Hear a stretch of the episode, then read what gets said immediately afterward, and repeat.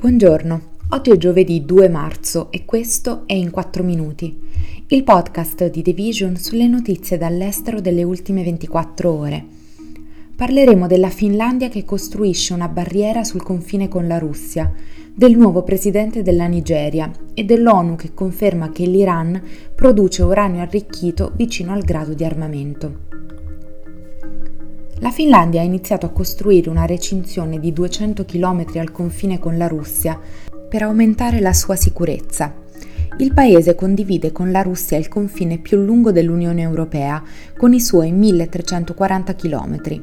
Attualmente i confini finlandesi sono protetti principalmente da recinzioni leggere in legno, che servono a impedire che il bestiame attraversi il confine, ma il paese ha deciso di costruire la recinzione dopo l'aumento dei russi che cercano di sfuggire al servizio di leva per combattere nella guerra di invasione della Russia contro l'Ucraina.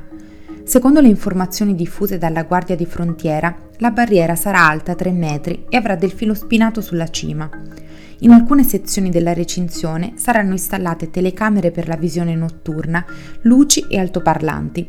Un progetto pilota di 3 km a Imatra dovrebbe essere completato entro la fine di giugno. Intanto, martedì il Parlamento finlandese ha iniziato a discutere un disegno di legge per accelerare la candidatura del paese alla Nato.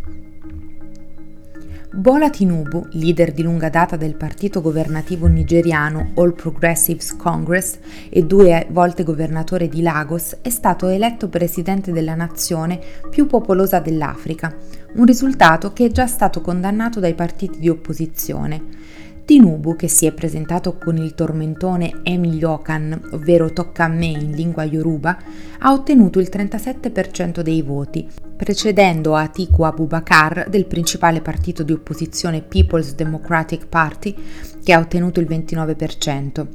Peter Obi del Partito Laburista, la cui candidatura è stata sostenuta da giovani nigeriani esperti di social media e stanchi di un'economia fiaccata e da una crescente insicurezza, ha ottenuto il 25%, mentre il resto è andato a candidati di partiti minori. Prima dell'annuncio dei risultati finali, i rappresentanti dei partiti di opposizione hanno dichiarato che il conteggio dei voti era stato truccato e hanno chiesto un riconteggio. La contestazione si aggiunge alle sfide che Tinubu dovrà affrontare come presidente di un paese che entro la metà di questo secolo dovrebbe superare gli Stati Uniti come terzo più popoloso al mondo, dopo India e Cina. Gli osservatori internazionali degli Stati Uniti e dell'Unione Europea hanno segnalato problemi significativi durante le elezioni, ma hanno dichiarato che le loro valutazioni erano ancora preliminari. Nel giorno delle elezioni, sabato scorso, sono state segnalate anche incursioni nei seggi elettorali e nei centri di raccolta dei voti locali per intimidire gli elettori e rubare il materiale elettorale, comprese le macchine utilizzate per controllare l'identità degli elettori e caricare i fogli dei risultati sul sito web della Commissione elettorale ufficiale.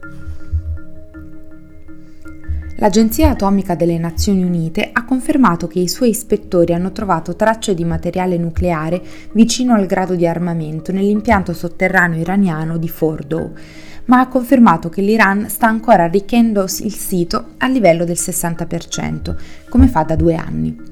Tuttavia, l'Agenzia internazionale per l'energia atomica ha dichiarato di aver trovato tracce di uranio quasi di grado militare all'84% durante un'ispezione del 22 gennaio, secondo un report confidenziale inviato agli Stati membri e visionato dal Wall Street Journal, che riporta la notizia.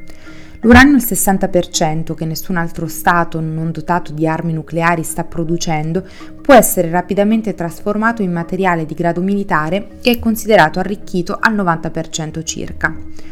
Se l'Iran iniziasse deliberatamente a produrre questo materiale per la fabbricazione di armi, ciò potrebbe portare a una crisi sulle attività nucleari del paese, come si legge nell'articolo. I diplomatici europei hanno detto che questo sarebbe un fattore scatenante che li porterebbe ad annullare formalmente l'accordo nucleare del 2015, che ha eliminato la maggior parte delle sanzioni internazionali su Teheran in cambio di limiti rigorosi ma temporanei al lavoro nucleare del paese.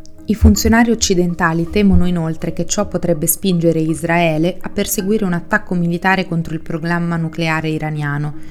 L'Iran ha ampliato notevolmente il suo approccio dal 2019, un anno dopo che l'amministrazione Trump ha fatto uscire gli Stati Uniti dall'accordo del 2015. Gli sforzi del presidente Biden per riportarlo a essere riconsiderato sono finora falliti. Secondo quell'accordo, l'Iran avrebbe dovuto arricchire l'uranio fino al 3,67% solo per 15 anni. Questo è tutto da The Vision, a domani.